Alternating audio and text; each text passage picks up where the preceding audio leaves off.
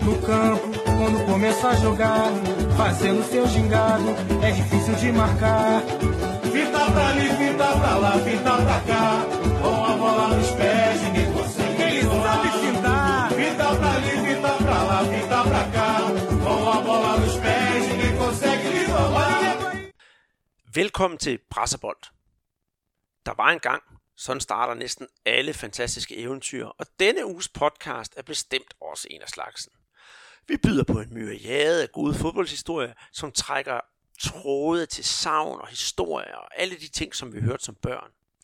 I et hvert eventyr er der en kamp, hvor de gode møder de onde, og i Sydamerika, der hedder det Copa Libertadores. Her kæmpes der store slag, og hvis vi er meget farvede og har de brasilianske briller på, så har de gode fra Brasilien været i kamp mod de onde fra henholdsvis Bolivia og Paraguay. Fortsætter vi ud af samme sti, så er der siden sidst spillet to runder i den brasilianske liga, og her har vi flere gange set den lille David vise, at Goliath blot er en koloss på lærfødder, som nemt kan væltes. Og til dem, som husker deres oldtidskundskab fra gymnasiet, ja, der ved vi, at de er i det antikke Grækenland, det var befolket af kæmpe helte, som i dag er mytiske savnfigurer. I Brasilien har vi mange mytiske fodboldspillere, og en af dem, det er jo Rogério Ceni, der i tidernes morgen sparkede sig ind i rekordbøgerne som den mest scorende målmand i historien. Men nu er en ny held måske ved at komme frem fra tårerne, og det bliver spændende at se, om han kan træde i store Rogérios fodspor. Det her det er blot nogle af de ting, vi kommer til at snakke om i den her udgave af Brasserbold, din podcast, der handler 100% om brasiliansk fodbold. Mit navn det er Andreas Knudsen. Jeg sidder i Randers, og i øh, Belo Horizonte i Brasilien, der sidder Peter Arnhold og har sin finger på den brasilianske fodboldpuls. Og denne her podcast, den havde altså ikke kunne lade sig gøre at lave uden vores faste partner, Guadalajara Antarctica. Og vi skal jo huske, at det er jo den sodavand, at det brasilianske landshold drikker. Så hvis den er god nok til dem, så er den også god nok til os og til jer derude. Og vi skal også yde en stor tak til øh, Mediano Sandbox, som er med til at få vores lille program her ud i den store æder. Så husk at gå ind på Sandbox og høre nogle af de andre programmer, de har derinde, eller gå tilbage på SoundCloud under Brasserbold, hvor vi har vores gamle kartotek til at ligge med en masse, masse guldkorn om alt fra boganmeldelser, filmanmeldelser, snak med tidligere kendte fodboldspillere, trænere og ja, der er simpelthen ikke grænser for, hvem vi har snakket med i de her podcast. Så gå ind og find det og blive rigtig, rigtig klogere på brasiliansk fodbold. Men vi skal også blive klogere på den brasilianske fodbold her og nu. Og corona, den herrer jo stadigvæk nede i, øh, i, i, i Brasilien, Peter. Men der spilles jo fodbold på, på livet løs. Og hvordan får du din fodbolddag til at gå samtidig med det her corona? Jeg ved godt, vi har snakket om det før, men vi har jo garanteret fået en masse nye lyttere til, som også gerne vil høre, øh, ud over de resultater, vi skal til at gå igennem, både Copa Libertadores og så videre, men hvordan foregår en almindelig hverdag, øh, når man skal købe ind, og selvfølgelig også med, med fodbold for sådan en som dig, som sidder midt i det der corona-epicenter, som Brasilien jo er? Jo, altså for mit eget vedkommende, så betyder det jo, at jeg ikke får set nogen kampe live, ligesom jeg kunne før, men øh, der er jo masser af kampe på tv, ikke? så må man jo tage den øh, den vej fra, og hvad indkøb, jamen det er jo ligesom, det har været i Danmark med, øh, man skal spritte af, og ja, der er, ja, der er nogle, nogle forskellige foranstaltninger, ikke? og så ellers så min datter, hun kører øh, så hjemmeundervisning, hun er faktisk lige i, i øh, det, i øjeblikket, der er hun i gang med engelsk, øh, og det foregår så på sådan en, en tablet, så hun, hun er så øh, godt aktiveret der. Det går faktisk øh, forrygende godt, så, så det er positivt. Og så min kone der, hun er sygeplejerske, så hun er i hvert fald øh, jobsikret i, i den her tid. Øh, men, men ellers, altså udover at så se øh, en masse kampe, øh, og i går der så jeg to øh, i Copa Libertadores, ikke, som var tilbage efter et masse måneders øh, ventetid, og det var jo et rigtig, rigtig godt øh, gensyn, selvom vi, vi savnede publikum på, på, på tribunen det, det er jo noget, der, der giver lige pludselig sådan noget, noget ekstra krydderi. Og så øh, her, ja, med ret kort varsel, så skulle jeg lige pludselig til at, at øve mig i, øh, i jongleringer, fordi jeg fik nemlig en indbydelse på at være med i øh, programmet, der hedder Fire på foden. Øhm, og øh, det var jeg så her i mandags, hvor jeg gav den som sådan en brasiliansk øh, Elsa Gras, og, og snakkede lidt om, om det der med, med ligestilling øh, og ligeløn øh, mellem herrer og, og kvinder inden for, for fodbold. Og der var det jo også fedt, at du fik jo også, jeg spurgte jo også dig om, hvordan der var ledet, om du havde nogle gode input, og det har du altid. Og noget af det, man snakker om, det med, med, med en ligeløn inden for, for, for fodboldverdenen, øh, der kom du med en rigtig fede pointer i forhold til, at øh, Brasilien er faktisk ret, ret langt fra, frem i skoene med det, der hedder kvindelige dommer, for eksempel. Der, der er en, der dømmer i den brasilianske sag, og så sandelig også øh, linjevogter. Der, er, der ser vi faktisk rigtig mange i den bedste øh, brasilianske herrække. Og så er der også den med, øh, øh, med journalisterne, altså de har jo den, der hedder, sådan ser, der hedder Naha øh, King Sabi. Det er rigtigt. Det er, er virkelig, virkelig interessant, det man har, man har gang i. Og Naha King Sabi, det er sådan groft oversat til øh, fortæl, hvem der ved. Øh, og det handler om, at man gerne vil have flere brasilianske kvinder til at kommentere fodbold. For hvorfor skal vi ikke have en brasiliansk udgave af, af, af både Camilla Martin og Mette Cornelius? Det ville jo være fantastisk. Og der er rigtig, rigtig mange store talenter. Og, og i den her sammenhæng, Peter, synes jeg også, at jeg vil komme ind på øh, en, som, som, som jeg venner med. Det øh, hun er journalist på øh, en, en Twitter-profil, og sådan noget, der hedder Finji Joko, De går ind og tager rigtig mange billeder, for eksempel ind på Maracanã. Og det er altså en dame, og hun er virkelig, virkelig dygtig og skarp til sit arbejde, og det er altså hende, der står front, i front for det der, øh, hvad hedder det, kan man sige, journalist øh, forbund for dem, hvor de går ind og, og, og overdækker de her fodboldkampe. Og så synes jeg også, øh, at vi har jo også en fælles bekendt, øh, der hedder Haisa, som vi vist roligt kan sige er fodboldinfluencer. Øh, det er ikke ordet influencer, det er ikke et ord, jeg bruger ret tit, men hun har simpelthen så meget fingeren på pulsen med Flamingo, at når hun kommer med et udsagn om et eller andet, altså der sker det og det og det og det, bum, så har du både Fox News og øh, ESPN og næsten også Globo, der er i hælene på hende og spørger, hvad er det her, og gerne citerer hende. Og jeg synes, det øh, udover at hun er super, super dygtig, jeg har mødt hende nogle gange, øh, og virkelig festlig at snakke med, så er hun altså også bare så skarp på sine pointer, og kan virkelig sætte nogle af de her øh, måske, du siger måske lidt groft, de der macho mænd, som er med til at kommentere, dem kan hun virkelig sætte, sætte til vægs.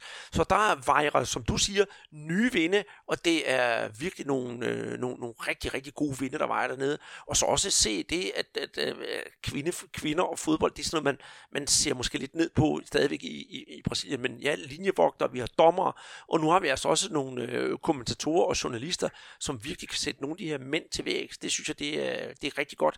Og især, når det indhold, de laver, det er i hvert fald mindst, måske ikke mere lødigt, end det mange af mændene laver, som også kan være sådan lidt, lidt øffende journalistik en gang imellem, fordi sådan er øh, brasilianske journalister også. De kan godt være sådan lidt, lidt firkantede i, øh, i optrækket. Og det glæder mig, at du var med til det her fire på foden. Jeg skal sige, Peter, jeg hørte det. Jeg stod i, i mit køkken og lavede aftensmad, og nød, at vi også er, er kommet på Radio 4, og de gode øh, ting, du sagde, og jeg synes også, folk kunne blive klogere på det der om øh, Hey Bella og Rinja Marta, og til jer derude, gå ind og find øh, Fire på Fodens podcast, 30 minutter inde i den første time af podcasten, hvor, hvor du er igennem med din, din skarpe analyser. Fantastisk. Øh, og det er jo også det, jeg har fået min tid til at gå med, Peter, når du, det har du fået din tid til at gå med for forgangne uge. Og jeg har jo så lavet det, at jeg skulle lige øh, følge dig til trops. Og så har jeg altså også set en, øh, en, en del fodboldkampe. Og jeg, i modsætning til dig, jeg skal faktisk ud og se en øh, fodboldkamp live her i weekenden. Jeg regner med at følge lidt op på Superligaen, og som I ved derude, så øh, følger jeg jo FC Midtjylland tæt da de jo har brasilianere i truppen. Og jeg har en øh, aftale om, at jeg skal på stadion på lørdag og se FC Midtjylland Lyngby, og der håber jeg, øh, vi skal lige have alle tingene sådan helt på plads. Men øh, hvis alt flasker sig, så skal vi altså lige have en kommentar, både fra Evander, måske Junior Brumado og Paulinho, så det glæder jeg mig enormt meget til. Men det må I vente med at se til, eller høre mere til, måske i, i, i næste uge, hvis det, øh, hvis det flasker sig. Men nok snak om, hvad vi har lavet, og hvis vi, hvad vi skal til at lave, Peter. For nu gælder det. Nu gælder det simpelthen øh, det, som du og jeg har glædet os til, og som vi for nogle, efterhånden nogle måneder siden lavede en øh, optag til på her på Mediano Sandbox, og den synes jeg faktisk godt, I kan gå ind og høre igen, hvis I har lidt tid til års. Optakten til Copa Libertadores. Og til dem, der kender mig og kender dig, Peter, de ved godt, at øh, når vi skal snakke Copa Libertadores, så kræver det, at vi har vores Colli Guadalajara i hånden, og så skal vi høre hymnen til Copa Libertadores, som jeg synes er mindst lige så flot og fed som øh, hymnen til Champions League. Så hæng med her de næste 20 sekunder og kom i ægte Copa Libertadores stemning.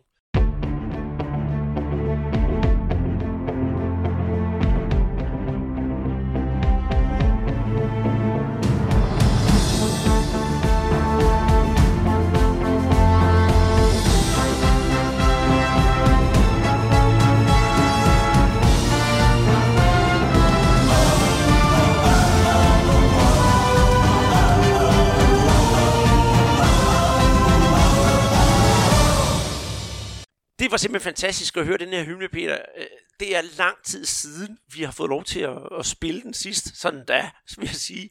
Øh, og vi skal jo til at snakke Copa Libertadores, for det er den ypperligste turnering på det sydamerikanske to, øh, kontinent, når vi snakker om, øh, om, om klubhold. Altså det sydamerikanske svar på, på Champions League. Turneringen gik i gang før corona, hvor der blev spillet to runder i, øh, i gruppespillet, og nu er tredje runde i det her gruppespil så gået i gang tirsdag, øh, hvad hedder det, øh, tirsdag aften, vi skal sige, vi optager her onsdag aften, der havde vi øh, to hold fra Brasilien i gang. Det ene, det var Atletico Paranaense, og det andet hold, det var Santos, hvor der var et lille norsk indslag under, under kampen, men det kommer vi til til den kamp. Men jeg synes, vi skal starte fra en ende af og snakke om øh, det bolivianske hold. Øh, Jorge, tror jeg det hedder på, hvis det skal være på spansk. Vlisterman mod øh, Atletico Paranaense. For hvad var det for en kamp? For det var jo et, øh, kan man sige, øh, rigtigt sydamerikansk fodboldslag, som blev udkæmpet. Ja, det var, det var vildt. Det var, det var stærkt, øh, stærkt underholdende, ikke? Og nej, hvor har Copa Libertadores været, været savnet. Jeg skal lige tage med, ikke, at, at øh, bolivianerne, de har altså ikke spillet siden øh, midten af marts måned, ikke? så de var selvfølgelig uden den helt store kampform. Øh, og så til gengæld så Atletico, de har jo ikke vundet i højderne i, i seks øh, forsøg. Ikke? Og øh, det var, der blev spillet øh, her, der var i Stadio Felix Cabriles. Det ligger altså op i 2,5 km højde øh, i Cochabamba, øh, tror jeg det hedder, i, Bolivia. Men der, det var jo en kamp, der var øh, virkelig afvekslende. Øh, Jorge Wilstermann, de kommer foran øh, både øh, 1-0 og, og 2-1. Øh, det sidste mål var faktisk en brasilianer, Serginho, øh, som har gjort en, en karriere i boliviansk fodbold. Det er så ham, der slår til. Men, men øh, Atletico, øh, de har jo haft noget krise. Øh, det, vi, vi kalder dem jo for, for Brasiliens svar på, på Nordsjælland, og de har kæmpe, øh, skiftet rigtig meget ud, ud siden øh, sidste år. Men alligevel så slog veteranen Lucho øh, Øh, til på, på, på straffespark, øh, udligner til 1-1. Øh, Christian, han får så udlignet til 2-2, og så sker der det, at Jorge Wilstermann, de får udvist selv sammen med Serginho. Så, så gæsterne, de slutter altså med, med en mand i overtal, og det ender med, at de alligevel øh, vinder kampen, øh, Atletico. De sender den 31-årige øh, Walter ind, og han får altså øh, puttet den ind til 3-2 i, i overtiden, efter at have været øh, ja, små 10 minutter på banen. Og det er jo en, altså nu starter vi om det med eventyr, altså Walters historie, det er også en, en, en meget speciel historie. Øh, han har været udenfor øh, i to år øh, med, øh, med karantæne øh, på grund af, af doping han er en, der altid i, i, øh, i sin karriere har kæmpet med vægtproblemer, og han har altså tabt 20 kilo på tre måneder for at komme tilbage. Og så står han altså der og, ja, det, jeg ved ikke helt, hvorfor en kur han har været på, men den har i hvert fald flyttet noget. Men han, han er en stor, øh, stor fyr, og han ser stadigvæk lidt øh, kvapset ud. Men, øh, men han var i hvert fald øh, øh, hedder det, skarp nok i sine bevægelser til, at han kunne få den, få den puttet ind, da han får sådan en, en løs øh, chance. Øhm, og øhm, sådan i rent øh, Copa Libertadores-stil, ikke, så øh, ham, som han erstattede, Christian, han står altså ude ved banden og brækker sig på det tidspunkt, hvor at Walter han kommer på banen. Så, så meget var han altså udkørt af, af de her øh, strabasser. Øh, men, men rigtig fin øh, succeshistorie, ikke? Øh, og Atletico Paranaense, de har faktisk lavet noget tilsvarende, øh, som de har gjort med Walt, Walter her. Øh, og det var tilbage med øh, øh, Adriano, altså kejseren. Øh, han havde også været ude i, i to år, Men så åbnede man dørene for ham, han kunne få lov til at træne med. Og det med, at han fik så fire kampe for orkanen, som det kalder sig. Ikke? Og han scorede så sit eneste mål i, i netop Copa Libertadores. Øh, så tabte han igen tråden og var væk fra nogle træninger, og det endte så med, men, men øh, øh, hvad hedder det, øh, opløste øh, kontrakten. Men, men Andreas, øh, den her helt specielle klub med det meget, meget specielle navn, Wilstermann, hvad, du har noget, noget bonusinfo om dem? Jamen, jeg vil, ikke, jeg vil ikke kalde det bonusinfo, men jeg vil sige så meget, at øh, man kan jo undre sig over, hvorfor har man øh, en, en klub opkaldt efter en person. Øh, Øh, for altid så er der efter bynavn, vi har jo Atletico Paranaense, og, altså Atletikklubben fra Paraná, og, og Flamingo, der som er opkaldt efter en bydel i Rio, osv. osv. Men når man, øh, Wilstermann har sådan et, et flot logo med to vinger på, og så fandt jeg faktisk ud af, Peter, at øh, klubben, den blev grundlagt af en flok arbejdere, som arbejdede for et boliviansk flyselskab. Og klubben er opkaldt efter en, øh, en, en boliviansk pilot, Øh, og det, det er jo øh, altså, altså meget, meget romantisk historie, om at jeg ikke dykkede sådan helt vildt ned i historien, men jeg synes bare sådan ud af til, jamen helt ærligt, ved du hvad, vi har en bunke piloter, eller bunke øh, arbejder i flyselskab, som så opkalder en fodboldklub efter en, en, en pilot, og det beviser jo bare, hvor meget af det historie, der er, der er i de her øh, klubber i, i, i Sydamerika. Øh, en anden øh, klub, der er i, i den her pulje, det er jo faktisk øh, Peñarol, som øh, ja, de tabte i øh, deres kamp mod Colo Colo, men Peñarol, det er en klub, der ligesom Borussia Dortmund spiller i gul og sort, og det undrer mig øh, meget, at de spiller i, i gul og sort. Og jeg skulle holde sådan en lille oplæg om Peñarol til øh, sidste år, eller faktisk i år var det, øh, Shootfilmfestivalen i København, om fankultur i Uruguay. Og det viser sig, at øh, da jeg kiggede lidt nærmere på Peñarol, det er også en klub, og den er grundlagt af jernbanemedarbejdere, og grunden til, at øh, de spiller i, i sort og, og gul, det skulle efter sigende være, at de, den der jernbane, hvor der var i, der var i Uruguay på det tidspunkt, det var for, for kulminearbejdere, og, og så dem, der arbejder generelt i minerne. Så det gule, det repræsenterer guld, og det sorte repræsenterer kul. Lidt ligesom uh, Borussia Dortmund, og jeg synes, det er helt vildt fedt at dykke ned i de der klubber og få de der lækkerbiskner øh, historier. Og jeg ved også, du har den der, for at komme ud på et lille sidespor nu, en, øh, en super historie om, hvorfor Boca Juniors spiller i gul og blå, for eksempel. Ja, det var øh, dengang, de skulle finde ud af, hvorfor nogle farver de, de skulle optræde i. Ikke? Så sad de nede ved, ved havnen i Buenos Aires, og så besluttede sig for, at øh, det næste skib, der kom ind, altså øh, det flag, som, som, øh, som det skib havde på der, det, det måtte så også være klubbens farve, øh, Boca Juniors. Og det blev så et, øh, et svensk øh, skib, der, der sejlede ind der, så derfor blev det så blå og, blå og gult, ikke? Men øh, det var nok meget godt, det ikke var et dansk flag, fordi så skulle de jo spille i samme farver som ærkerivalerne River Plate, så, så det var nok ikke gået. Det er rigtigt, men nu, nu skal vi altså lige tilbage på sporet. Hvem men I kan måske høre, hvorfor at vi netop elsker KB Libertadores så meget, og sydamerikansk fodbold så meget, fordi der er hele tiden et arbejderbej med, når man, når man snakker om de her, de her klubber. Men den anden kamp, som blev spillet, set her med, med, med brasilianske briller i, i Copa Libertadores, det var Santos mod, øh, mod øh, Olympia. Og jeg vil lige, inden vi, vi kommer rigtig i gang med den her Sanders-kamp, sige, at øh, en god ven af vores podcast, det er den øh, norske øh, gut, André Østgaard. Og hvis I ikke øh, kender ham, så gå ind og følg ham inde på, på Twitter. Han er, hvis der er nogen, der synes, at jeg er stor Flamingo-fan i udlandet, så øh, slår André Østgaard mig med længder hvad angår Santos. André Østgaards øh, klare mål i livet, det er at blive formand for klubben, og han ligger bestemt ikke skjul på det. Han har fået lavet et øh, uh, Santos-flag med et uh, sådan stort norsk flag i midten, så det kan repræsentere uh, vores broderland, når Santos spiller Copa Libertadores. Og det var altså med på stadion i går, da, da Santos spillede. Og hvordan gik det så med i, i den her kamp mellem, uh, mellem Santos og uh, Olympia? Ja, vi kan så sige, at André øh, slag har i hvert fald ikke prøvet at tabe i Copa Libertadores, fordi kampen den endte øh, 0-0. Ja, og det var, det var ikke så nær så underholdende som, som den første øh, match. Øh, men øh, vi kan så sige, at, at Santos de var tættest på, på at vinde. Øh, Soldeldo, deres øh, fantastiske øh, venstreangriber. Han var meget, meget tæt på med en stolpetræffer i slutningen af første halvleg. Øh, og i anden halvleg, der, der har Santos altså nogle gode muligheder for at og, og hvad skal jeg sige, øh, trække det længste strå. Ikke? Øh, de spiller med en mand i overtal i anden halvdel af anden halvleg, men det, det lykkedes altså ikke at få den øh, puttet ind. Øh, men men øh, altså selve hvad er det, optakten til, til den her øh, match, øh, altså vi har jo snakket meget om, at at Santos de har sådan en øhm, øh, Marinho øh, dependencia, altså en afhængighed af deres angriber øh, Marinho. Og øh, selveste Pelé, som jo har spillet og ja, i rigtig, rigtig mange år øh, for Santos, er jo kongen af, af fodbold. Han øh, benyttede lejligheden til at sende en besked på, jeg tror faktisk det var hans Facebook-profil, øh, hvor han skriver, I dag spiller mit kære Santos igen i Copa Libertadores. Jeg vil hæppe meget på en sejr, og en speciel velsignelse til Marinho, som spiller fantastisk godt i den bedste brasilianske række.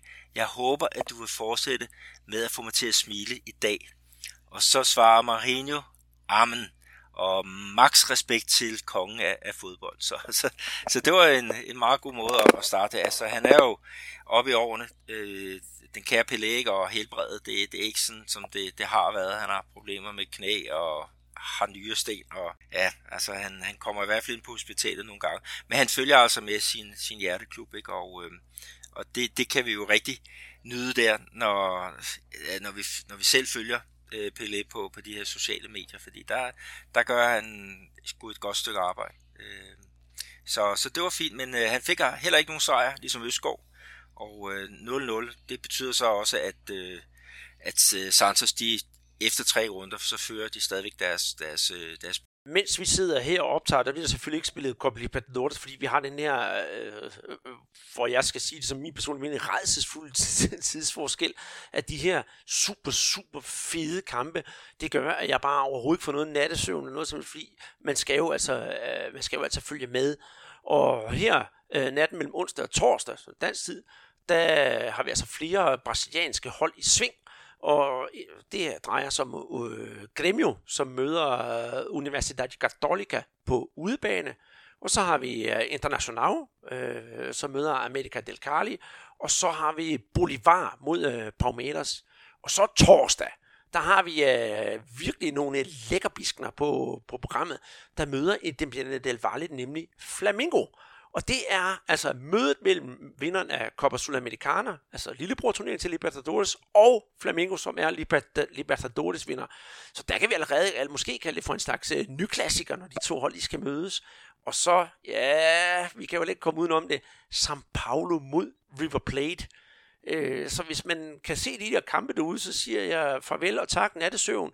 Og øh, Guadana, det skal vi også huske, det har altså en let opkvikkende effekt, så det gælder bare om at fylde lagerne op, når vi skal se de her kampe, som på papiret bare ligner noget, der virkelig kommer til at være et veldækket smørbrødsbord, hvad fodbold angår. Og hvad angår de her, det her gruppespil, den tredje runde i gruppespillet, så i næste podcast, vi laver, der gennemgår vi altså lige resultaterne for de her kampe, som bliver spillet, øh, efter vi har optaget. Og så laver vi også lige sådan en resume om, hvordan det går i de, øh, de forskellige grupper, fordi det er altså stadigvæk relativt tidligt i, øh, i, i, i denne her turnering.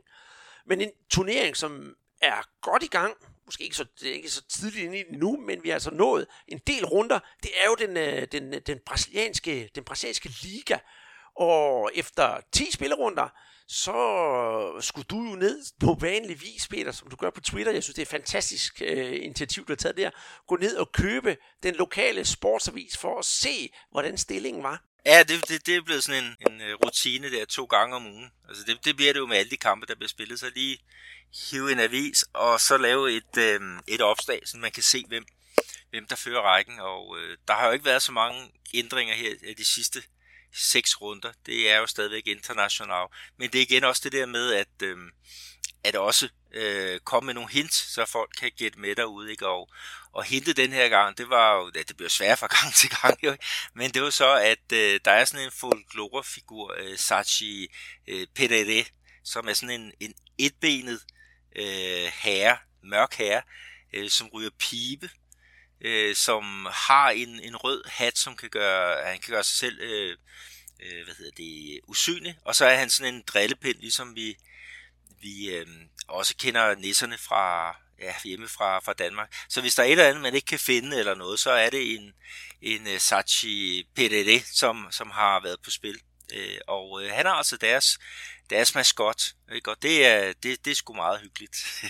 og det passer også fint med den røde trøje, som International spiller i. Det er det, og jeg må lige øh, pointere det, at øh, da jeg var lille, der øh, lærte jeg altså en sang, øh, som jeg faktisk den dag i dag kan, og den går således, så siger berere, så saci berere, eller går, eller pula, eller traz de você.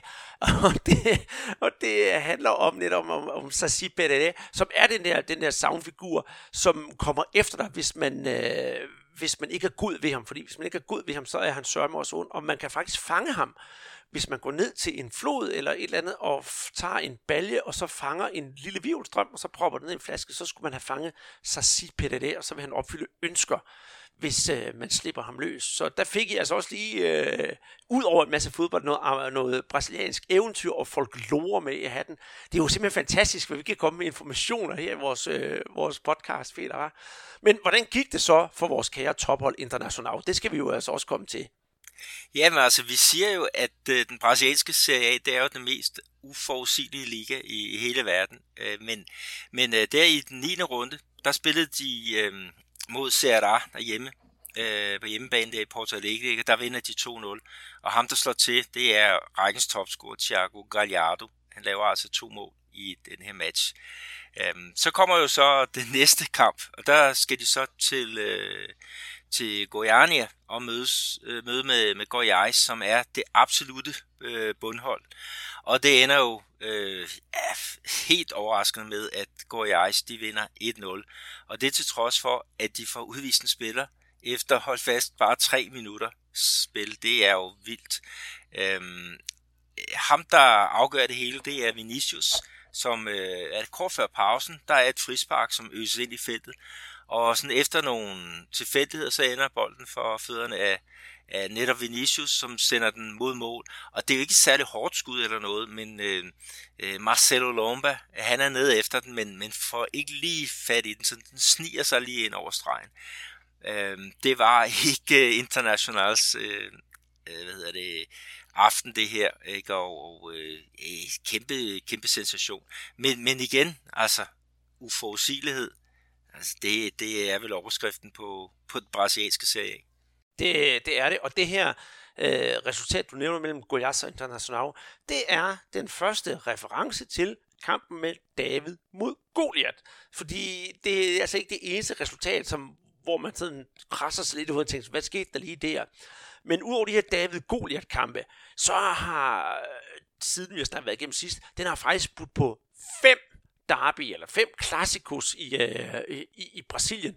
Og det er jo, når, når vi har de her hold, som, som faktisk møder hinanden hele tiden. Ikke? Og det, selvom de møder hinanden relativt tit, både i, øh, hvad kan man sige, i, øh, i statsturneringerne og så her i ligaen, så mister de aldrig deres intensitet, og det er derfor, at øh, brasilianerne også går så meget op i de her ærkerivaler, fordi de skal altså bare banke. Så den første af de her klassikos, vi har haft, det er det, der hedder Classico Paulista, hvor Corinthians og øh, Palmeiras, de øh, møder hinanden. Det var altså i 9. runde, vi snakker om her. Og der var det øh, Palmeiras, der, der trak det længste strå. Og Peter, øh, inden du lige fortæller her lidt om kampen, så skal jeg lige sørge for, at du lige har taget en dyb indånding og har sat dig sådan lidt, lidt til ro. Fordi det er jo en øh, velkendt mand, som, øh, som scorer i den her kamp. Ja, det er det. Altså, ja, Palmeiras, de vinder øh, 2-0. Øh, og ham, der, der bringer holdet foran, det er Luis Adriano. Øh, jeg kalder ham Messing fra ja, et eller andet fra parken. Og det er jo fra, fra den der kamp. Øh, øh, for, for mange år tilbage i, i Champions League mod FC Nordsjælland, ikke, hvor han øh, spiller for, for Shakhtar og, og laver simpelthen øh, en, altså bryder alle reglerne for, for fair play, da han, da han får udlignet for, for gæsterne og for, for hele stadion på, på nakken. Øh, men han får i hvert fald bragt øh, Palmeiras foran 1-0 på straffen, som koster øh, Corinthians landsholdsbak Fagner et øh, rødt kort. Øh, Øh, og så i anden halvleg, så kommer øh, stortalentet Gabriel Veron på, på banen, og øh, han får så puttet den ind til, til 2-0 efter et øh, rigtig godt oplæg fra William Bigoggi, altså overskægs William, som vi kalder ham. Og i forrige kamp, der var det jo lige omvendt. Men det blev altså en, en dyr kamp for, for Corinthians træner, øh, Thiago Nunes. Øh, han blev nemlig fyret. Øh, han blev hentet i Atletico Paranaense øh, Øh, her i starten af året, øh, som ham, der skulle renovere klubben. Og øh, det var altså noget, ledelsen gerne ville. Øh, men øh, spillerne, i hvert fald øh, nogle af de, de helt store navne, øh, de svingede ikke så godt med, med den her øh, træner og øh, de øh, satte sig simpelthen på tværs, og øh, da resultaterne udblev, så, så valgte ledelsen at, at svinge øksen over øh, Thiago øh, Nunez. Øh, meget, meget typisk brasiliansk, og det her, nu er vi hvad er det, i gang med 10. Øh, runde, eller vi er blevet færdige med 10. runde, ikke? og der er allerede faldet øh, syv øh, fyringer. Så det er jo meget øh, typisk øh, brasiliansk. Så vil jeg så sige, jamen, hvad betød det så for, for Corinthians med den her fyring? Ja, det gik i hvert fald ikke særlig godt i den næste kamp, fordi der havde de så øh, caretakeren øh, Coelho øh, på, på bænken, og øh, han, øh, han øh, førte så holdet frem på Maracanã, og den med, de tager 2-1 til, til Fluminense efter en redderlig øh, indsats. To mål af øh, Fluminenses veteran øh, Nene, som faktisk nu er oppe på hele 17 mål i, i den her øh, i det her år, ikke? og de fem af dem er faldet i, i Serie A. Øhm, Corinthians, de var langt fra noget som helst resultat. Øh, de får så reduceret øh, kort før tid, og det er et, øh, et frispark fra, fra sparke ekvilibristen Odero, øh, som, som ender i hovedet på, på øh, Gilles, den store stopper, og han hætter den på tværs, og så kommer Mateus Vidal ind og får puttet den ind det, det sidste stykke. Men Corinthians kæmpe krise, og da de landede i lufthavnen i Guarulhos i São Paulo, så var der altså øh, en hårde af, af hardcore Corinthians fans, som var klar, og de øh, fyrede bare en masse svage deraf mod øh, keeper Kevin Casio og, og company. De er absolut ikke tilfredse med, øh, hvad der sker lige i øjeblikket. Det kan jeg da godt forstå, øh, men, men, men, men jeg synes bare, at den der, det der reaktionsmønster, der er for mange af de her, de her fans, det holder altså bare ikke i længden, og jeg synes, for at være helt ærlig, Peter, jeg, jeg kan godt blive lidt, lidt træt af det, også øh, hvis vi nu skal sige sådan det med, med eventyr, det er, at eventyr, der er, er gentagelse og repetition, det er noget, der altid sker, og det der med trænerskiftet, jamen, åh, ja, øh, i det hele taget. Nogle gange skal man godt blive lidt træt af det, men lad, lad, lad det nu ligge. Og det beviser jo endnu en gang, at det hele det bare er så, øh, øh, jeg kan ikke sige spændende, men, men, men utilregneligt på mange punkter. Men, øh, men sådan er det nu, øh, nu engang. Ja, øh, men når det så er sagt, så i, i 10. runde, så stod Parmeters på hjemmebane og skulle møde Sport Recif, og der har vi også en lidt af det her David mod Goliath kampe, for den kamp, den ender rent faktisk 2-2, øh, og gæsterne de kommer altså foran på et, et straffespark, og så vinder Paumetas kampen inden pausen på, ja, på mål af William Overskæg, af Bigotti og, og Sehafao. Og så får Sporten også et, et rødt kort inden pausen. Men øh, ja, 10 mod 10 lige pludselig, for Palmeiras ser også rødt, og så får Lukas Mugni, den tidligere Flamingo-spiller, han får altså udlignet til, til slutresultatet 2-2, som jo må sige sig være en relativt god skald for, for Sport Recif. Et andet stort derby, der var i øh, den 10. runde, det var Atletico Paranaense mod Curitiba. Og det bliver altså dagligt, kaldt, øh, dagligt tale kaldet for Atletiba. Og der vinder Atletico Paranaense, altså dem vi lige snakkede om, om Copa Libertadores, de vinder altså 1-0. Du har set kampen, Peter. Hvordan var den? Ja, det var ikke så, så underholdende som, som det, der kom øh, senere på, på dagen, men øh, det endte med, at, at Atletico de vinder 1-0, og det var et mål, som faldt efter et øh, kvarter. Angriber Fabinho, han får lidt øh, bolden lidt tilfældigt i, i feltet, og så knaller han den op i det, det nærmeste hjørne. Øh, helt øh, fortjent sejr. Øh, det kan godt være, at øh, Curitiba de har bolden mere end Atletico, men øh, hjemmeholdet er sådan en del farligere og har også de fleste øh, afslutninger. Og, og da vi var igennem sidste gang øh, på denne podcast, så snakkede vi om, om det krise, der var i Atletico. Øh, Furacão, altså orkanen, ikke? Som, som efter ja, syv øh, kampe uden øh, sådan sejr, det at øh, endte med at, og, og, hvad hedder det, at, at fyre deres, deres træner. Men øh, her så får de endelig en, øh, en, en sejr, og det, det, det, det fik jo også holdet til at løfte sig noget i, øh, i øh, Copa Libertadores, som, som vi snakker op øh, indledningsvis. Så et eller andet sted, selvom der har været den der kæmpe udskiftning med, ja, det var syv spillere fra, fra det hold, der vandt pokalfinalen øh, sidste år, og så til, til nu, så er der alligevel nogle, nogle gode ting på, på vej, og det synes jeg også, de viste mod, mod Vasco øh, i den, den forrige øh, kamp. Derimod så ser det noget sortere ud for, for Curitiba, der har fået træneren øh, Jorginho, ham kan folk sikkert huske som øh, VM-bakken for Brasilien gennem, gennem en del år, ikke? og han spillede også i Bayern München. Men han er så kommet til, til ja, noget på arbejde her på, ja, hos klubben, som bliver kaldt De Hvide Lov. Jamen det er rigtigt, de bliver kaldt, øh, de bliver kaldt De Hvide Lov, det er der endnu en af de her de her gode historier bag, bag, bag klubkælenavn i hvert fald. Og det drejer sig om, at klubben den var øh, hvad, grundlagt af tyske, i hvert fald europæiske immigranter, som jo i huden er jo er meget hvide i forhold til, til den almindelige gennemsnitsbrasilianer. Og de gik på banen, så så man jo deres lår, så derfor, ja, blev de kort, kort sagt kaldt for de hvide lår. Og det er jo, nu siger du VM-bakken øh, Jorginho, men, øh, men det er jo også en klub, som har haft en af de helt store spillere på, på papiret øh, til, at, til at spille for sig. Ingen ringer end øh, Alex, som jo simpelthen er blevet en, et stort idol og en legende i øh, Fenerbahce. ja, det, det er jo en fantastisk historie med, øh, med Alex og Fenerbahce. De, ja, de byggede en statue af ham, ikke? Der, det er jo også, det er jo også helt, helt vildt det viser også noget, noget passion øh, og, og helte dyrkelse, når vi skal tilbage til sådan lidt, lidt eventyrsagtige øh, betragtninger.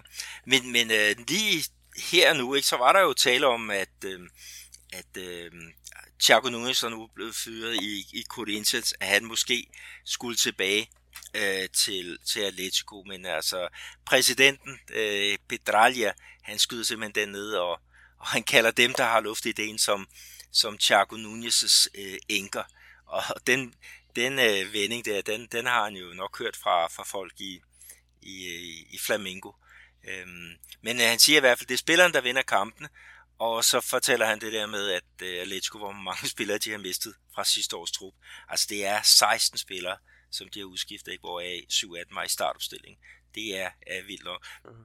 Ja, det er altså mange, de har spillet, og nu du siger det der med, øh, med enker og refererer til, til Flamingo, det drejer sig om, at man i Flamingo har altså mere eller mindre den samme trup, som vandt Copa Libertadores, men der havde man jo på daværende tidspunkt en træner, Jorge Suiz, og han rejste, og så betragtede man det lidt som, at det her Flamingo og George Jesus, det havde været et ægteskab, så tilbage nu, der stod alle George Jesus enker, det vil altså sige spillerne, som skulle til at finde sig en, øh, hvis vi stiller groft, en ny partner, som jo så er blevet øh, Dominic Torrent, og der er sådan et stadigvæk, det begynder at blive lidt udvisket, der er stadigvæk en lille smule efterslæb efter, efter George Jesus.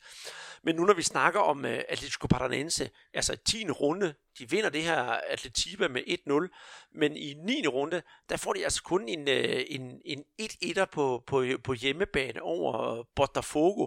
Ikke fordi vi skal komme så meget ind på den her kamp, mener, men jeg synes, at vi skal uh, fortælle, at målscoren i den her kamp for Atletico Paranaense kort før tid, han hedder Ravanelli. Og øh, det er måske et navn, der for nogle af jer klinger sådan lidt. Øh, Sim, ham har vi da hørt om, at det, øh, og det er altså i det her tilfælde ikke den svenske målmand, vi snakker om, men øh, sølvreven, den italienske sølvrev, som spillede for øh, Juventus i, øh, i, i 90'erne. Men, men det er også en klassisk øh, historie ikke, med, at, at øh, brasilianer de opkalder øh, deres, deres sønner, deres børn efter nogle, nogle helte, ikke? Og dog, øh, ja, vi, vi, vi ser mange af, af de, øh, de, de øh, typer navne, ikke? Øhm, altså, jeg, jeg kommer til at tænke på, om jeg har hørt nogle Ravanelli hernede øh, tidligere, men det, det har jeg nok ikke, men er du sent, så der var Beckenbauer, der er Douglas Baggio, der er, hvad er det, Rik Kjelme, som, som øh, hvad er det, Cruzeiro, øh, deres øh, U17-hold, som jeg er ude at se for et par år siden, de havde altså fem fem spillere, som var opkaldt efter øh, den her argentinske øh, elegante tiger. Ikke? Og det var, de var stadig på fem forskellige måder, men øh, så, sådan er det. Men Ravanelli øh, her fra Atletico øh, Paranense, det staves som, som italieneren fra, fra den gang. Så, så der har ikke været så stor opfindsomhed.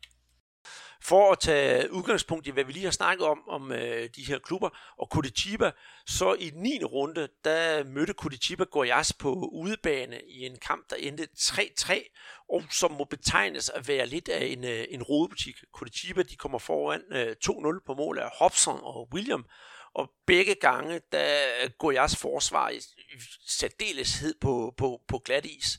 Og især ved målet til 2-0 her hætter en Goyas spiller bolden tilbage til målmand Tadeo, der fumler den simpelthen ud til, til, til Williamson scorer.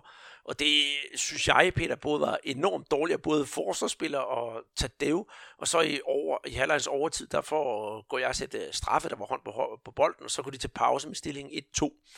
Anden halvleg, den bød også på tre mål, og for at gøre en lang historie kort, så kommer Goyas på 2-2 og 3-2, og sidste mål, det er endda et selvmål, øh, hvor øh, José Sabino sender den i eget net i stedet for at clear bolden. Og så i øh, kampens overtid, der er der et copy-paste af straffesparket til 1-2, og det er bare i den anden ende.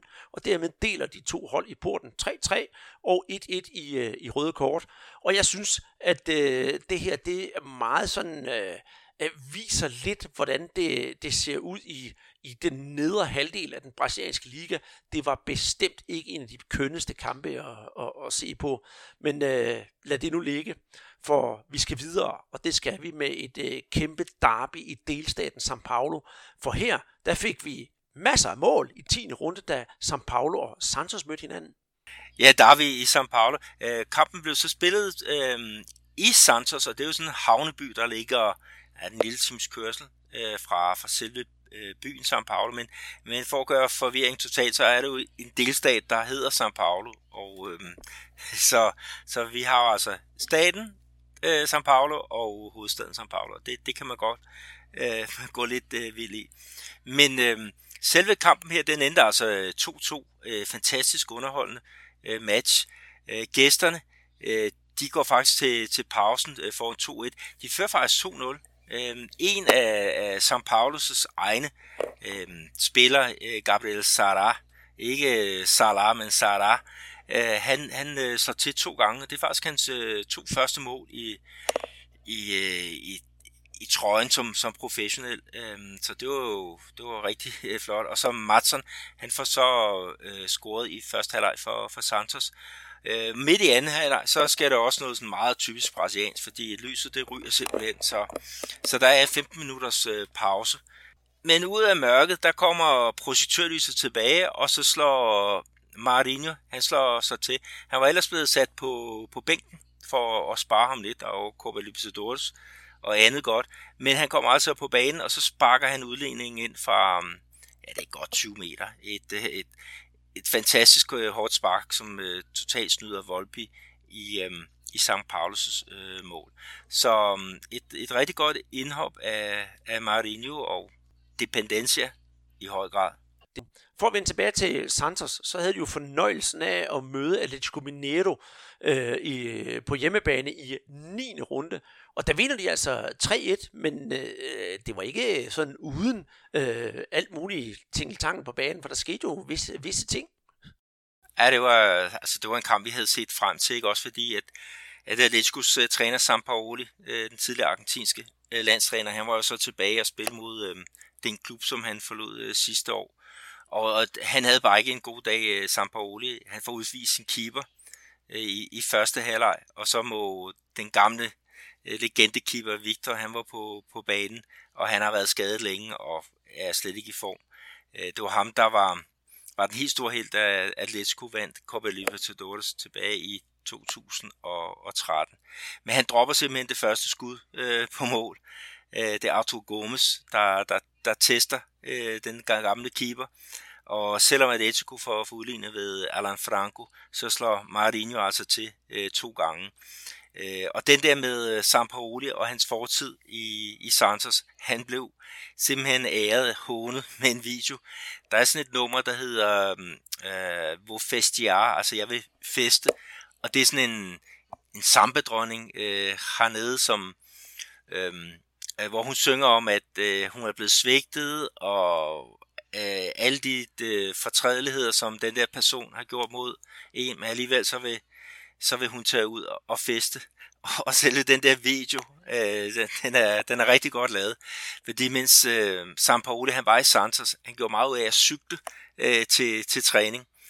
Øh, som, som jo ikke er, er helt normalt for en, en, øh, en højt, øh, hvad hedder det, en der tjener rigtig mange penge i, i fodboldverdenen, men han var sådan lidt mere nede på, på jorden. Og hele videoen sådan slutter af med, at man ser en anden, der kommer cyklende, sådan en tegnefigur, øh, op ad et bjerg, og så, så sker der et eller andet. Han bliver bare kastet af, af cyklen. Øh, så, så det var sådan en, en slags øh, øh, tak for sidst til, øh, til Sampaoli. Øh, Santos er ovenpå i, i den duel, i hvert fald lige mm. for tiden. Og den der video, eller ikke videoen, men øh, det der med, at Sampaoli cyklede på, på arbejde, den kan jeg faktisk godt huske. Nu har vi snakket om Santos, så vil jeg lige vende en lille smule tilbage til, øh, til San Paulo, som de jo så mødte her 10. runde, men San Paulo i 9. runde, der mødte de på hjemmebane Red Bull Bragantino, hvor de spillede øh, 1-1. Bragantino, de brænder rent faktisk øh, to straffespark, hvor det sidste blev brændt i, øh, i overtiden. Og det første mål, det er faktisk også Red Bull, der scorer det. Øh, syv minutter inden i anden halvleg, det er Hau. Og så 1-1 efter 32 minutter i anden halvleg på øh, Luciano. Og hvis man lige skal komme med sådan et, øh, et fint arbejde på den her kamp, så var det faktisk Hernanes, der rundede sin kamp nummer 300 for São Paulo. Det er altså en ordentlig håndfuld.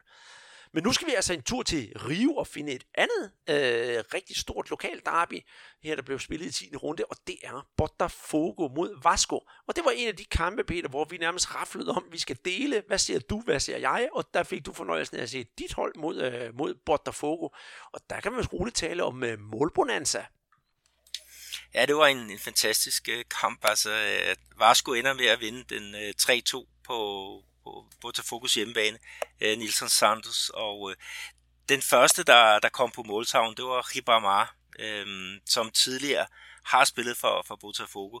Så der har vi den der Lado X, altså den der regel om, at, at en X-spiller altid scorer mod sin, sin gamle klub. Øh, Botafogo, de får så udlignet ved øh, Mateus Barbi, øh, øh, inden at, øh, at Vasco igen kommer foran, og det er så målmaskinen Jaman øh, Carno, som bringer Vasco på, på 2-1. Igor øh, øger sig til 3-1, og så er der så igen øh, Mateus Barbie øh, på, ja, som, som får puttet den ind, ind til, til 3-2. Øh, han er en spændende angriber, øh, Barbie, og, og øh, hvad hedder det, kommentatoren, han snakker om Barbie show, altså hver gang han scorer, så skal han lige danse lidt, og øh, han var faktisk ved at skulle danse en tredje gang også. Øh, han var ved at udligne til, til 3-3, men, øh, men Vaskus keeper, keeper laver en fantastisk øh, redning, så, så de ender med, med, med, med en sejr på 3-2. Øh, der var den øh, også historie, der, der kom ud øh, i forlængelse af den her kamp, altså ham, der, der puttede den ind til, til, øh, til 3-1 i går, Katatau.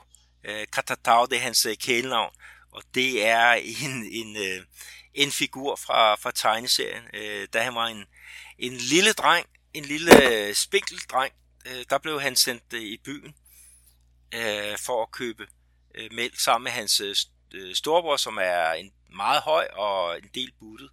Så mm, de store drenge i, i, øh, i hvad hedder det, i området, de øh, kaldte dem simpelthen øh, sådan to figurer fra øh, øh, fra, fra tegneserien Yogi Bear, og så tror jeg, han hedder Bubo. Bobo eller Bubu, jeg ved det ikke. Jeg ved det ikke helt, men, men det er altså hængt ved, øh, og Bubu, det er altså Katadau, så det, det hedder han stadigvæk. Og det andet, der er også meget sjovt, det er, at han altså øh, først kommet ind i det professionelle liv som øh, 20-årig. Øh, han øh, passede biler i øh, området omkring øh, Leblon i Rio de Janeiro, øh, sammen med hans far, så han havde ikke tid til at og, at træne, og han havde ikke rigtig mulighed for det heller. Så øh, han måtte han, han fik chancen meget sent i, i sit liv, øh, og, og var så i Madureira, en af klubberne i Rio, og, og det er faktisk den klub, der stadigvæk øh, ejer ham, og han har så lejet ud til, til Vasco, ikke, og har gjort det rigtig godt. Fire kampe, øh, et mål og en assist. Det er da lidt vildt for en spiller, der, der kommer ud af, af nærmest ingenting.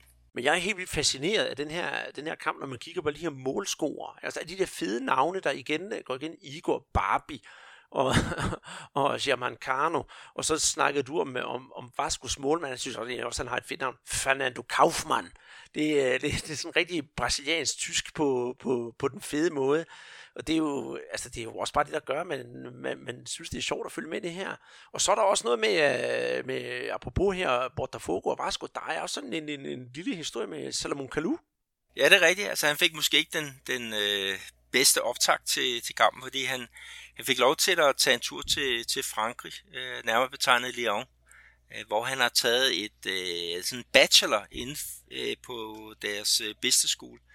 Så um, han kan nu kalde sig bachelor i administration, og, øhm, og øh, det gjorde så også, at han, han startede ud øh, i den her match. Øh, men han kom så ind og, og lavede noget ravage i det, ikke? men... Øh, men øh, rigtig godt, at, øh, at fodboldspillere de også tager sig en uddannelse, fordi at, øh, der er tid nok til at, at studere lidt, hvis man har ud til det. I Rio, der er der jo altså andre klubber end øh, Botafogo og Vasco, og to af de andre helt store, det er jo Flamengo og Fluminense. Og i 9. runde, der krydsede de øh, klinger i en øh, ægte klassiker, og som det øh, plejer at være, næsten vil jeg sige, med, med Flamengo, så er det jo et af ligaens bedste udehold. Og jeg ved godt, de spillede på Maracanã, som jo er begge hjemmebane, men på papiret, der var Flamengo udeholdet. Og det udnyttede de skam ved at vinde øh, 1-2 Øh, første mål, det faldt ved Philippe Luis, det andet ved Gabigo, og så får Gigang lov til at, at reducere i overtiden. Der var klasseforskel på de to hold. Og jeg synes, øh, her efter 10 runder, der begynder man måske at kunne se Fluminenses øh, svagheder. De har altså kun fået et point i de sidste tre kampe, og de kan godt virke lidt, øh, lidt rustne. Jeg ved godt, at vi, start, vi for nogle programmer siden sagde, at det her det går godt, og det lyder rigtig spændende. Men de virkede altså rustne i den her kamp, især fordi det var allerede efter syv minutter, Flamengo kom, kom foran, og så gik Fluminense altså en, øh, en, en smule ned i, øh, i kadence. Flamingo de fører altså 2-0 efter 35 minutter, og det viser sig, at i anden halvleg, der prøver øh, hvad hedder det, Fluminense at komme lidt tilbage i, i spillet. De sender farlige Fred på banen, men det er altså ikke nok. Fluminense de har et par chancer, men det er altså Flamingo, der er tættere på 3-0 øh, end, end, end 2-0. Og den kommer altså også, øh, bolden kommer altså også i, i nettet i kvarter inde i, i, i halvleg, hvor i anden halvleg, hvor øh, der korrekt nok dømmes øh, offside, altså en Flamingo-scoring, der dømmes offside. Og dommeren må jeg så lige sige, når vi snakker om det der med kvinder og, og mænd, dommeren var for øvrigt øh, rigtig, rigtig, rigtig god. Vi plejer også at brokke os over dommeren, men dommeren var rigtig god i den her kamp, og det var Rafael Klaus, som øh, er FIFA-dommer og har dømt et hav af Copa Libertadores kampe, og så var han for øvrigt også et dommer ved U20 VM sidste år, hvor han dømte semifinalen mellem Ukraine og Italien og han formåede altså at lave et, øh, der, der var forholdsvis mange fri, små frispark i den her kamp, men øh, han fløjtede ikke og sørgede for, at der var dejligt flow, og jeg, og jeg hørte også bagefter både Fluminense og Flamingo rose dommerpræstationen, så derfor roser jeg faktisk også dommerpræstationen i, det her, den her, i den her podcast. Men Flamingos sejr var på intet tidspunkt i fare, også selv da Fluminense fire minutter ind i overtiden så reducerer, så var det fuldt fortjent øh, Flamingo, og jeg sagde bare, yes, nu er Flamingo begyndt at vinde deres kampe, og nu skal alt gå godt. Og næste kamp, det hedder så Ceará mod Flamingo, og det glæder jeg mig til. Nu skulle vi altså bare se Flamingo vinde op i Nordøst, Nordøst-Brasilien over Ceará, som, ja, vi har jo snakket om, det er jo en klub, der skal overleve i ligaen. Men jeg må jo nok sige, at efter den her kamp, så kommer jeg altså på, på bedre tanke, for endnu en gang ser vi, hvordan David slår Goliath. Ceará vinder denne her kamp 2-0. Normalt så vil jeg vinkle det her og så sige, at det var da godt nok ærgerligt, at Flamengo ikke levede op til deres vanlige store favorit osv. så videre. Men jeg har kun roser til års for, for Serra. Serra var simpelthen det bedste hold på dagen. Jeg tror, det var Flamingos koncentration, der svigtede, fordi de var langt under vanligt niveau. Men lige så dårlige som Flamingo var, hvis jeg skal sige på den måde, så gode var Serra de formår at komme foran på, en, på en standardsituation, det er et hjørnespark, og de bliver bare ved med at have en fast bagkæde, som Flamingo ikke kan trænge igennem, og så når de skal slå til, så står de bare til. Jeg synes, det er virkelig, virkelig øh, godt spillet af Sierra, der med forholdsvis små midler kan sørge for at holde et øh, halvdårligt flamingo fra, fra fadet. Stor, stor ros til, til, til Serra, og fuld fortjent 2-0 sejr. Og selvom man kigger på statistikken bagefter kampen, alt står bare over i Flamingos favør, så var det altså Serras aften, og jeg kan kun tage hatten af, selvom jeg er stor flamingo-mand, og sige, ved I hvad, Serra, det gjorde I dele med godt. Det, det synes jeg, det er jeg rigtig glad for at kunne, kunne sige, at vi har nogle gange de her hold, som kan præstere, næsten se at præstere over evne. Hvis vi skal blive i, øh, i, i eventyranalogien og snakke om David mod Goliat, så forbliver vi faktisk øh, oppe i, øh, i det nordøstlige Brasilien, fordi vi skal snakke om et andet hold, der er i stand til, der er nemlig Fortaleza. De var altså et smut ned i det sydlige Brasilien og skulle spille mod Gremio, og vi må sige, Gremio, de har altså været store favoritter til at spille, øh, til at vinde den her kamp over Fortaleza. Og Fortaleza, de har aldrig vundet over Gremio på Gremios hjemmebane. Og øh, ifølge mine kilder, så skulle det her være kamp nummer 101 de spiller mod hinanden, og det er jo så ikke lykkedes i 100 kampe at vinde over, over Gremio. Men selvtiden for Fortaleza, den var altså i top, da de i 9. runde havde vundet 1-0 over de nordøstbrasilianske rivaler fra, fra sport, og der var godt gang i den fra start. Gremio, de sidder mest på bolden, og Fortaleza, de gør det, de kan. De satser på deres hurtige kontraangreb, for de har altså nogle hurtige spillere, der kan, der kan, der kan løbe om kap med mange af de her forsvar. Og 16 minutter var der gået, så kommer Fortaleza i front. En dødbold bold sælges ind i feltet, og Osvaldo retter den perfekt af med hovedet og sender den i kassen, mens Gremio spiller rækker hånden op for offside. Det var der så altså ikke. Fortaleza, de formår faktisk at holde Gremio fra fadet, og hver gang de får bolden, er de hurtigt op i den anden ende, og især i Fortalezas venstre side med Carlinhos og ja, med målscorer og Osvaldo. I det hele taget, det var en super, super underholdende kamp, så jeg sad virkelig og morede mig, da, da jeg så den.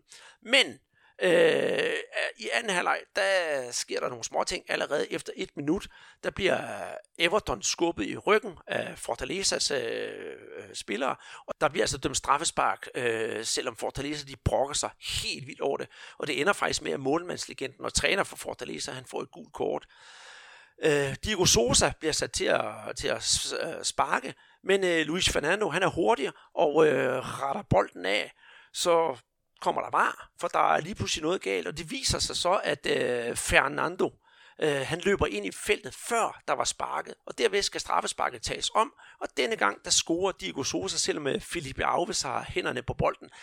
Lidt synd for Fortaleza, men de holder altså skansen mod Gremio, og jeg synes, selvom de spiller 1-1 i den her kamp, så er det altså en øh, stor sejr for hold for Fortaleza at få 1-1 på udebane mod Grêmio. Det synes jeg virkelig, de skal have, have kæmpe ros for. Så hvis jeg skal uddele en øh, fidusbamse i den her podcast, Peter, så vil jeg gerne uddele to styks. Den ene, det skal være til øh, Ceará, og det andet skal altså være til, øh, til Fortaleza. Og jeg skal også sige i den her sammenhæng, at jeg havde jo altså en lille snak med vores gode ven Bechard efter, og han var super stolt over, at hans hold de klarede sig så godt i den her runde. Ja, det er fint, at, at uh, fodbolden i, i den nordøstlige Brasilien slår fra sig, ikke? og det er en fin skalp at få mod Grêmio, ikke? som alligevel her i, i år ikke er så kommet så godt fra start, ikke? og de har spillet et, ja, rigtig mange uh, uafgjorte kampe. Altså, jeg tror, det er seks kampe, de har spillet uh, uafgjort nu, ikke? Og, og det er jo meget, altså, når man tænker på, at de har spillet 10. Uh, men uh, men det, det er stærkt at gå ud og, og udnytte uh, sådan en, en situation. Helt bestemt. Og især også, øh, også for Gremio, de havde jo vundet deres øh, 9. runde mod Bahia 2-0, så man kunne regne med, at de havde måske også lidt tur i den mod, øh, mod Fortaleza, men sådan skulle det altså ikke være. Puha, Peter, vi har nået mange kampe igennem, og vi har altså stadigvæk et, øh, et, et par stykker tilbage. Og dem, vi har tilbage, det bliver altså i lyset af netop Hussein Oseni, som øh, er Fortalezas øh, træner, og verdens farligste målmand. Og jeg synes lige, vi skal have en uh, skiller ind her, så vi alle sammen kan lige få en booster. Og så kan I høre, hvordan det lyder, da Hussein Oseni, han scorede sit mål nummer 100. Muito prejudicada, partiu Rogério, pé direito na bola, passou pela barreira!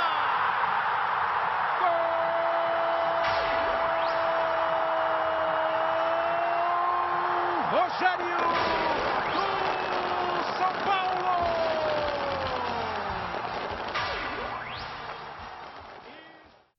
på det her klip, så lever arven fra verdens farligste keeper, den, øh, den lever videre.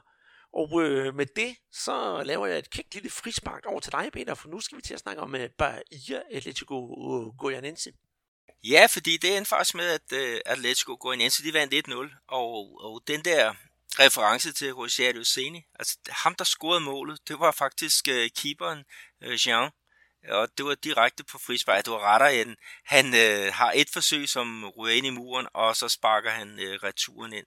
Øh, han jublede ikke så meget, som vi havde regnet med, men det var igen, fordi han har en, en fortid i øh, netop bag i X, så øh, der har vi igen det der Lado X, altså reglen om, om X'en, øh, som, som var i spil der. Jeg vil så også sige, at, øh, at øh, det her med, med målmændene, der, der scorer, ikke? Øh, altså, der var Gilles øh, øh, den store målmand, som var, var god til det, men altså den aller, allerbedste, han var så brasilianer, Rogerio Ceni. Øh, jeg tror, det var 131 mål, han, han lavede. Ikke? Og et eller andet sted, så de sidste sæsoner, der har vi sgu savnet nogle keeper, der går mere op og, og slår øh, de her frispark, og så er det jo fantastisk, at, at vi ser det her igen. Ikke? Og øh, han når ikke op på 131 mål. Det var faktisk hans første øh, scoring i, i seniorkarrieren, øh, øh, Jean, men, øh, men øh, en, en rigtig øh, fin, øh, fin øh, måde at øh, ja, tage hul på et, på et nyt afsnit. Øh, og vi har faktisk også en anden kandidat i det, øh, fordi Atletico Mineiro, øh, de har nemlig hentet øh, målmanden, der hedder Everson, øh, og øh, det er en, en øh, målmand, som øh, deres træner Sampoli kender fra, fra Santos. Han er hentet til klubben, fordi han er god med fødderne, øh, Øh, men han kan faktisk også øh, sparke frispark, og da han spillede i, i Serra øh, for nogle sæsoner øh, siden, så kunne du også se ham øh, sparke nogle, nogle bolde ind. Ikke helt så vildt som, øh, som Rogerio Seni, men øh, hvis vi har sådan to kandidater øh, til at, at gå i de der tunge fodspor, så store fodspor, så, så er det jo også øh, øh, fantastisk. Lige tage med også, at øh, Atletico Øh, de, de spillede, vi manglede at, at tage deres sidste kamp. De spillede mod Baragantino og vinder så 2-1. Og der får Everson, han får faktisk debut i, i Atletico-målet. Han sparkede ikke frispark øh, den her gang, øh, men det kan jo være, at han får, får lov til det øh, senere. Yes, og, og så på den flotte måde, Peter, der fik du lige øh, rundet den sidste kamp af, og må ikke vi lige skal gennemgå hvad hedder det, øh, stillingen i ligaen og topscorer, for så mange kampe, det kan måske have skabt en lille smule forvirring. Vi har altså spillet for langt de fleste tilfælde 10 runder i den brasilianske liga, og på førstepladsen, der finder vi International på andenpladsen, der finder vi Atletico Mineiro, og på tredjepladsen, der finder vi São Paulo. Og vi skal lige sige, at International har 20 point, Atletico 18, São Paulo også 18 point. Og så på fjerdepladsen Vasco med 9 kampe og 17 point. På de to næste pladser, som giver øh, kval til øh, Copa Libertadores, vi skal sige, at de fire første giver direkte kvalifikation, der finder vi Flamengo med 17 point og Palmeiras med 17 point, og så Santos ligger lige og snuser nedenunder på syvende pladsen med 15 point. I bunden, der finder vi på 17. pladsen Botafogo med 9 point. På 18. pladsen Goiás med 8 point. Nummer på 19. pladsen Curitiba med 8 point. Og så på Jumbo-pladsen, der finder vi Red Bull Bragantino med 7 point.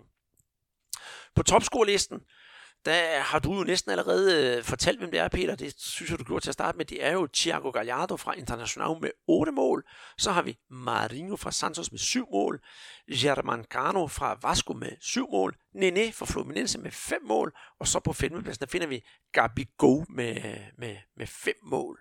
Andreas, vi lige tager med også, at, at øh, at øh, med stillingen, at uh, Atletico, de har også to point op til International på førstepladsen, og de har faktisk én kamp øh, til gode, så, så sådan rent teoretisk, så kan vi jo godt lægge ind med et, et, et nyt øh, hold på, på førstepladsen. Det er sådan lidt afhængigt af, hvordan, hvordan man øh, kigger på det med øh, hvad hedder pointsnit og, og så videre. Ikke? Men, øh, men det var bare lige for, at folk kan, kan vide, at øh, Atletico, de kan godt rykke op og nappe den her førsteplads i løbet af ret kort tid.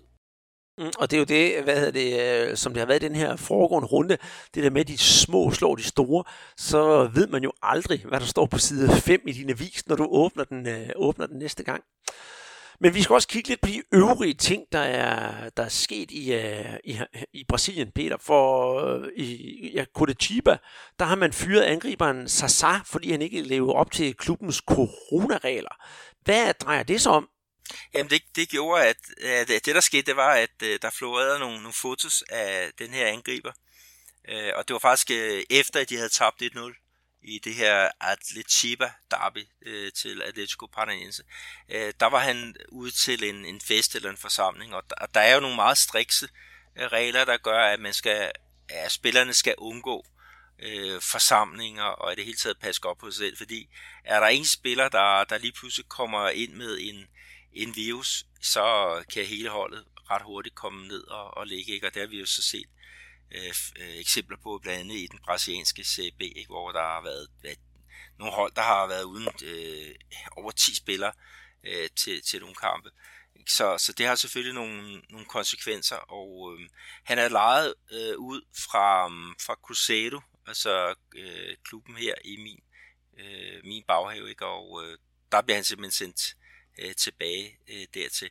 Han var jo kæmpe hit i Botafogo øh, for ja, det var fire år siden, og alle havde regnet med, at, at det var en, en, en coming man. Men han har ikke rigtig fået, fået sat de aftryk, man havde forventet, ikke? og når han laver sådan nogle, nogle dumheder, så kan han kan man godt blive lidt bekymret. Øh, hans, øh, hans søn gik faktisk ned på den samme skole som, som min datter, så jeg har jo stødt ind i ham nogle gange. Jeg har ikke rigtig fået snakket med ham, men, øh, men, øh, men øh, øh knægten kommer nok snart tilbage. Øh, men det bliver online undervisning indtil videre. Der skolen er jo, er jo lukket for, for fremmede lige for tiden. Hvis vi skal kigge lidt øh, mod egen navle, Peter, så kan vi jo tage en tur til, til, til Næstved, for der gik der engang en gut rundt, der hed Philip Garcia, og han har altså også fundet, øh, kan man sige, nye græsgange. Ja, han spillede i, i sidste år i, i Serie B i Brasilien i klubben Vitória op fra, fra Salvador. Øh, men men øh, han har så fået nye arbejdsgiver. Øh, de blev enige om at, at øh, ophæve kontrakten der, og nu er han så nede i øh, Chapecoense, øh, klubben som, som nok rigtig mange danskere kender fra, fra den her flyulykke for, for nogle år tilbage, hvor at, at øh, de var på vej til finalen i Copa Sudamericana, altså der, den største kamp øh, i, i klubbens historie, og så, så ender de på en, ja, en, øh, en bjergskråning, øh, og jeg tror der var 77 passagerer, og 71 af dem øh, døde. Øh, tre af spillerne overlevede. Øh, det var en, en frygtelig tragedie, som vi også har lavet en, en special om lige da det, da det skete, ikke? Og, øh, og du var jo også i forbindelse, nu snart du i Shoot Festival, der var du jo også i, i aktion, øh, da det, øh, de skulle vise en, en film om netop den her klub. Det var jeg, øh, og det var ret bevægende egentlig at, at, at skulle holde oplæg om den her, den her ulykke, og så kom der også et, øh, sådan et dansk tilsnit i det her, for med i filmen, der er flere gange, man, man ser ham ikke snakke, altså, men i baggrunden, der er den tidligere AB'er, Tullio De Melo, som jo var med til at genopbygge klubben efter, efter flystyret, og det, det synes jeg egentlig var meget bevægende på en eller anden måde. Og nu når vi egentlig snakker om, øh, om AB her, Peter, så er der måske mange af jer, der undrer jer over, hvad er der egentlig blevet af Jan Hålim? Det kan jeg forstå i hvert fald inde på, på Twitter, der snakker vi jo lidt om ham. Jan Hålim, han har jo også været i Chapecoense, men han har altså været fritstillet et stykke tid, øh, og han har også været skadet med en, øh, med en korsmålsskade. Øh, der er jo mange, der gerne vil se ham op i, i OB igen, og ved hvad? Øh, jeg har som sagt hans telefonnummer og snakker med ham en gang imellem, så jeg ringer da gerne til ham og spørger, om han ikke har lyst til at komme tilbage og banke nogle bold, nogle bold ind i nettet for, for, for de nordjyske, nordjyske vindere. Øh, sidste programpunkt, Peter, det er jo øh, Thiago Neves, for han er blevet fristillet i, i Gremio efter 8 måneder. Ja, og øh, så skulle han jo finde en, en øh, anden arbejdsgiver, og øh, der meldte øh, Atletico Mineiro sig på banen. Øh, Jorge Sampaoli, han, han synes godt, han kunne bruge en, en offensiv spiller mere i hans arsenal. Øh, så det endte med, at de tog kontakt og skrev en kontrakt, men den øh, blev altså hurtigt revet i stykker. Øh, der var simpelthen så store øh, protester fra Atletico-fansene, at det var en, en no-go. Øh, Øh, Thiago Neves, han har nemlig fortid i Cruzeiro, som er Atleticos ærgerivaler. Og han har altså, den tid han spillede i den der blå trøje, ikke, der har han øh, benyttet nærmest en hver lejlighed til at, at håne Atletico, og det kan fansen så blandt andet huske.